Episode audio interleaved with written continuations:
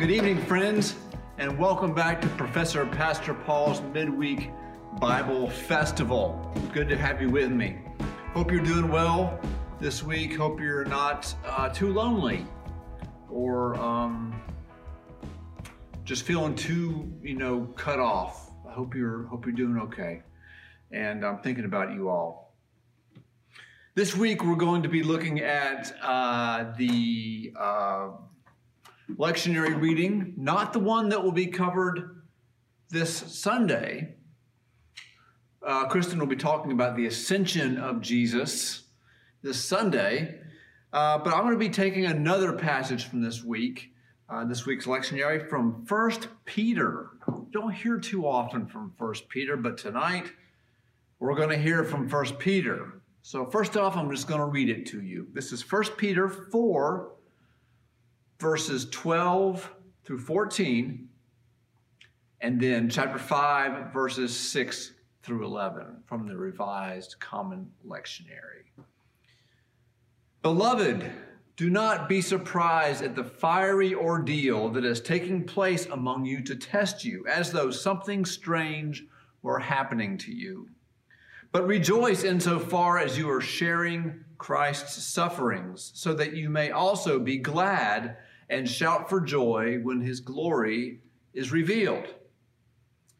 If you are reviled for the name of Christ, you are blessed, because the Spirit of glory, which is the Spirit of God, is resting on you. Humble yourselves, therefore, under the mighty hand of God, so that he may exalt you in due time. Cast all your anxiety on him, because he cares for you. Discipline yourselves, keep alert. Like a roaring lion, your adversary, the devil, prowls around looking for someone to devour. Resist him, steadfast in your faith, for you know that your brothers and sisters in all the world are undergoing the same kinds of suffering. And after you have suffered for a little while, the God of all grace, who has called you to his eternal glory in Christ, will himself restore, support, strengthen, and establish you. To him be the power forever and ever. Amen. Thus closes the book of First Peter. So let's do a little background. What even is First Peter? Well, it is a pastoral letter written by Peter from a place called Babylon where he is accompanied by Silas, who goes by the name Silvanus in the text, and Mark.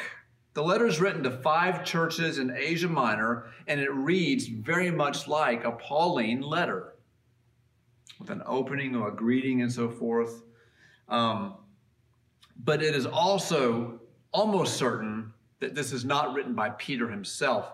It is almost certainly written by a disciple of Peter, someone, someone who was perhaps taught by him, someone writing in the name and in the tradition of the revered apostle. Also, you'll like to know that Babylon is a stand-in for Rome. I don't know if it was, you know, code or something uh, used to keep the Roman authorities from uh, fingering them. Uh, but when you read Babylon in First Peter and also often in Revelation, it is a, it is a stand-in. It is code for Rome. To whom is this disciple of Peter writing? We will call him Peter throughout the lesson tonight, just to keep it simple. To whom is Peter writing? Well, these churches are described as exiled, and they're all in Asia Minor. So Peter is here using the language of Israel, the language of exile, to describe Christians of his time. However, they have not been forcefully exiled as the nation of Israel was. Rather, it indicates that this world is not their true home. That's my best um, guess based on the research I did. The language of the book and of our text suggests that there is real persecution happening, but it's probably not being done by the authorities yet. That is to come, but it probably is not government official authority persecution is probably something less severe, something like social marginalization, something like ridicule, uh, something like being, you know, ostracized and um, marginalized, maybe in pretty severe ways, but it doesn't appear to be official uh, government persecution. And we don't really know the circumstances beyond the fact that Christians were being sidelined somehow and that Peter was addressing this. Somehow they're being made to pay for their commitments to Jesus Christ. So that's what we know a little bit about this letter. I could go on, but this is a Bible study for us today, and the Bible is what we call a living document. Do you know what that means? It means that uh, it is instructive for Jesus followers at all times and in all places. It is more than a simple letter written in first century Palestine by Peter to these five churches. It also is instructive for us. So let's go back over this passage and see what it might have to say for us here today in 2020 in Decatur, Georgia. Let's go back to the beginning. Give me a sip of water here. Hold on. Throat's a little dry. Stay hydrated, hydrated and happy. That's what my 11 year old always tells me. Hydrated and happy. So let's go back and let's go back and look at this and see what we can what we can dig out of it. Back to the beginning. Beloved, do not be surprised at the fiery ordeal that is taking place among you to test you, as though something strange were happening to you. Fiery ordeal. Goodness, this sounds serious, doesn't it? Unfortunately, as I already said, there's no further detail in the book about what this fiery ordeal might be. The language suggests persecution, but like I said, there's no evidence for that other than this language. There's no specifics at all. Uh, that being said, have you ever been through a fiery ordeal? I have, and even though it involved no actual flames, I have felt on occasion as if my very life were burning away. Mental health trouble can do that for you. I've had my time of trial with that. Health problems of family members, stress from unemployment, and other circumstances have threatened me. What has your fiery ordeal been, or ordeals? Certainly you've had them. If you've lived on this planet for any amount of time, you have had your own fiery ordeals, times when your faith, your trust in God was challenged. Of course, ordeals can be communal as well as individual, and it seems that our church, First Baptist Church of Decatur, along with virtually every other institution in America and maybe even the world, is undergoing an ordeal today. So, is this ordeal occurring, COVID 19, so that we might be tested? Did God orchestrate this? Is that what Peter is describing here? Are we being tested by God like the first century Christians were described as being tested deliberately? Up front, I will say that this language has always bothered me because it sounds like God is waiting for me to fail. Or at best, God is watching me, held in suspense at how I might respond. The idea of God watching might bring some people comfort. You know, his eye is on the sparrow. Sounds good to many people, but to me, it is always, this is just me personally speaking here, has always creeped me out a little bit because uh, it, despite its intention, I know it's in, the intention of, of that is to describe God as being loving and attentive. His eye is on the sparrow. He is watching he is testing us. I do not test my kids. No, wait, scratch that. I don't deliberately test my kids. But if you were to ask them, they might tell you that I test them. From their point of view, I might test them a lot. From my point of view, I'm not deliberately testing them. I don't really like that language, but as little as I like it, being tested by God is something that shows up throughout Scripture. In Genesis, God tested Abraham by commanding him to sacrifice Isaac. In Exodus, we read that God tested Israel by providing daily manna. God tested Israel by not giving them more than they needed at that moment. The psalmist in the 26th chapter, implores God to test his heart. Isaiah tells people that God has tested them in the furnace of affliction. Quite a way with words, oh, Isaiah had. And of course, Matthew writes that Jesus was led into the wilderness by the Spirit that he might be tested. So we can't avoid this idea of being tested. It certainly accords well with experience. I have felt on many occasions, some of them I mentioned above, and I could list more. I have felt on many occasions as though I were being tested. The sense of being tested has been acute in my life. Why are you doing this to me, God? I have felt, and I have probably even said, I am certain that I have said. So maybe it is like me and my kids. I don't mean to test them, but I do. The experience of life tests them. And I kind of watch them too to see what happens. I just want them to grow. Maybe this is how God sees us. Life tests us, and God wants us to grow. Let's move on next two verses. But rejoice insofar as you are sharing Christ's sufferings, so that you may also be glad and shout for joy when his glory is revealed. If you are reviled for the name of Christ, you are blessed, because the Spirit of glory, which is the Spirit of God, the very Spirit of God, is resting upon you. Here we have another conundrum. Rejoice insofar as you are sharing Christ's sufferings. What does it mean to share Christ's sufferings? To me, that means not just any old pain or difficulty we may experience. Pain and difficulty come to us for many reasons. It may come from our own failure to be honest or to show compassion or to do the thing God is calling us to do. We may suffer for those reasons. Avoiding the thing that God wants us to do can surely produce pain and suffering. Just ask the prophet Jonah, he'll tell you. We can also suffer as a result of our own anger, envy, or greed, our sins, in other words, boomerang on us and hurt us often. But we are told to rejoice insofar as we are sharing Christ's sufferings. None of these are Christ's sufferings. Suffering is born from other things, not just anger, envy, greed, and our failure to do the right thing. Suffering can also be born of faith and hope and love. Faith means trust, and trust can be broken. Hope can be delayed or disappointed. Love can often lead to heartbreak.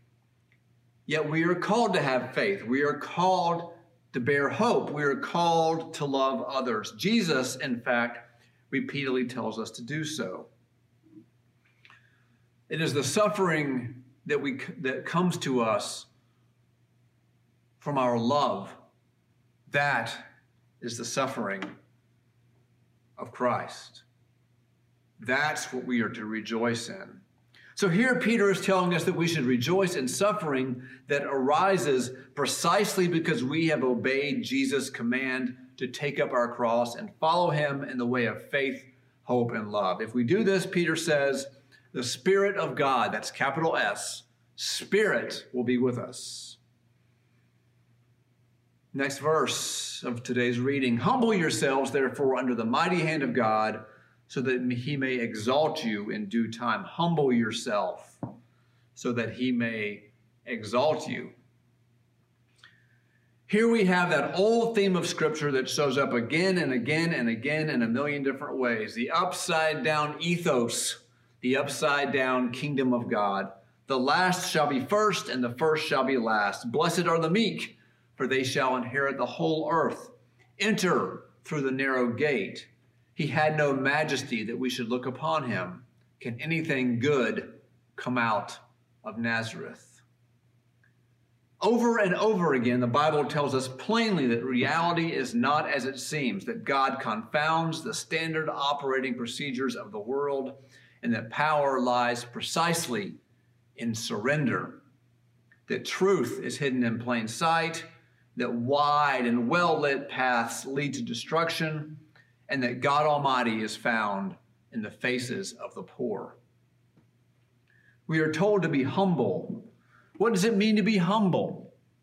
It does not mean humiliation. It does not mean thinking badly about oneself, nor does it mean self hatred. A dear friend told me years ago, and the longer I live, the more I think he's right, that humility means being right sized. It means knowing yourself well enough to see where you end and others begin. It means remembering that there is a God and that you are not God. It means knowing before whom you stand. But in everyday nuts and bolts terms, humility means taking up your cross and following Jesus. That is the humility that leads to exaltation, the small surrenders daily. That is the humility that leads to exaltation, but the exaltation part is not ours to worry about. That's on God. Our job is simply to walk humbly. Cast all your anxiety on him because he cares for you. That's the next verse. Cast all your anxiety on him, on God, on Jesus Christ, because he cares for you. Now, this is quite a verse here, is it not? Cast all your cares upon him. Apparently, we are not big enough or strong enough to carry our own anxiety. This is a clue that bearing our own anxiety is not the same as bearing our own crosses. Perhaps Christ's yoke really is easy and his burden really is light. Giving up your anxiety to God, letting God have your anxiety, casting your anxiety on God is precisely part of being humble. When we carry our own, own anxiety, we presume to be strong enough to do so. We presume to be in control. It is a kind of reverse ego trip to attempt to manage our own unhappiness or to think of ourselves as less than or to defer to others when we really have something to say. So we should cast our anxiety on Christ. Note well, I am not here referring to what we call today generalized anxiety disorder, which is a mental illness, but to the normal worries and concerns and stresses of regular human life that can nonetheless shut down joy and rob us of energy and of our concern for others. I believe that taking up one's cross refers to actions we take in faith, hope, and love. It is the doing of these things, and sometimes the not doing of things feeding the hungry, clothing the naked, working on a Bible study, attending to my students, clearing the kitchen, taking time from a crushing schedule to connect with God and nature, caring for children, asking for forgiveness, forgiving, spending time with a friend in need. These are examples of taking up your cross, which is often something that you just don't want to do. Casting anxiety on God is different. It means deliberately letting go, and it, is often not pretty because we don't really want to do it. We don't really want to cast our cares upon God. We don't want to cast our anxiety on Him because we don't really want to, precisely because it means giving up the illusion of control, which is one of our most beloved illusions. Jesus surrendered his anxiety, Job did, Jacob did, Abraham did. And every time it was not pretty. It was a hard struggle. It was a fight. It was a wrenching. Women in the Bible are better at it, and virtually every one of them did it so often that we hardly even notice it this surrendering of anxiety. Women are better at it, and virtually every woman in the Bible did it so often that we hardly even notice it. Sarah, Rachel, Hannah, Ruth, Esther, and of course, Mary and many others. God will take your anxiety and your worry if you release it. If you release these things to the care of God, you will find yourself lighter, freer, more creative, and intuitively, intuitively able to solve problems that used to confound you. That's my experience, and I think it is consistent with what we find in Scripture. Discipline yourselves. Keep alert. Like a roaring lion, your adversary, the devil, prowls around looking for someone to devour. Resist him, steadfast in your faith, for you know that your brothers and sisters in all the world are undergoing the same kinds of suffering. Discipline yourself and keep alert. I am reading the Harry Potter series to Kristen, my 11 year old. We are now in the fourth book entitled The Goblet of Fire. In this book, there's a new professor at Hogwarts named Mad Eye Moody, and he teaches the kids how to counter the curses of the so called dark arts, how to keep them from hurting them. Dark wizards who employ the dark arts often cast dreadful curses on their opponents, and Moody's steady word to Harry and his other students is constant vigilance. That's what he says all caps, constant vigilance. He tells them they must look out for those who work for Voldemort, who, if you don't know, is the King Daddy evil guy in the Harry Potter series. He also tells them that those who wish to harm them will not warn them before they attack, they'll just attack. I have experience of this. I don't live in Harry Potter land, but I have experience of it. As I've grown older, I have become convinced that there's a force within me that seeks my destruction, and I also believe a similar presence lives in others and it is often expressed and multiplied in communal contexts. This negative force, sometimes presence, you might call it, often referred to as the devil in Scripture. I have experienced that presence in myself. And when it bleeds out into a community, it often multiplies and leads to systemic racism and xenophobia and war and violence and all kinds of trouble. But it is real. And Peter is telling us here the same thing that Mad Eye tells his students at Hogwarts. Your adversary is prowling for you, looking to devour you, but you must stay alert. Constant vigilance. Be strong, friends. We are now out of time, so I'll conclude tonight's lesson with these words from the last two verses of Peter's First Peter. I could do no better than to offer you this promise tonight. And after you have suffered for a little while, friends, the God of all grace, who has called you to his eternal glory in Christ, will himself restore, support, strengthen, and establish you. To him be the power forever and ever. Amen. Good night, friends. Be well. I love you.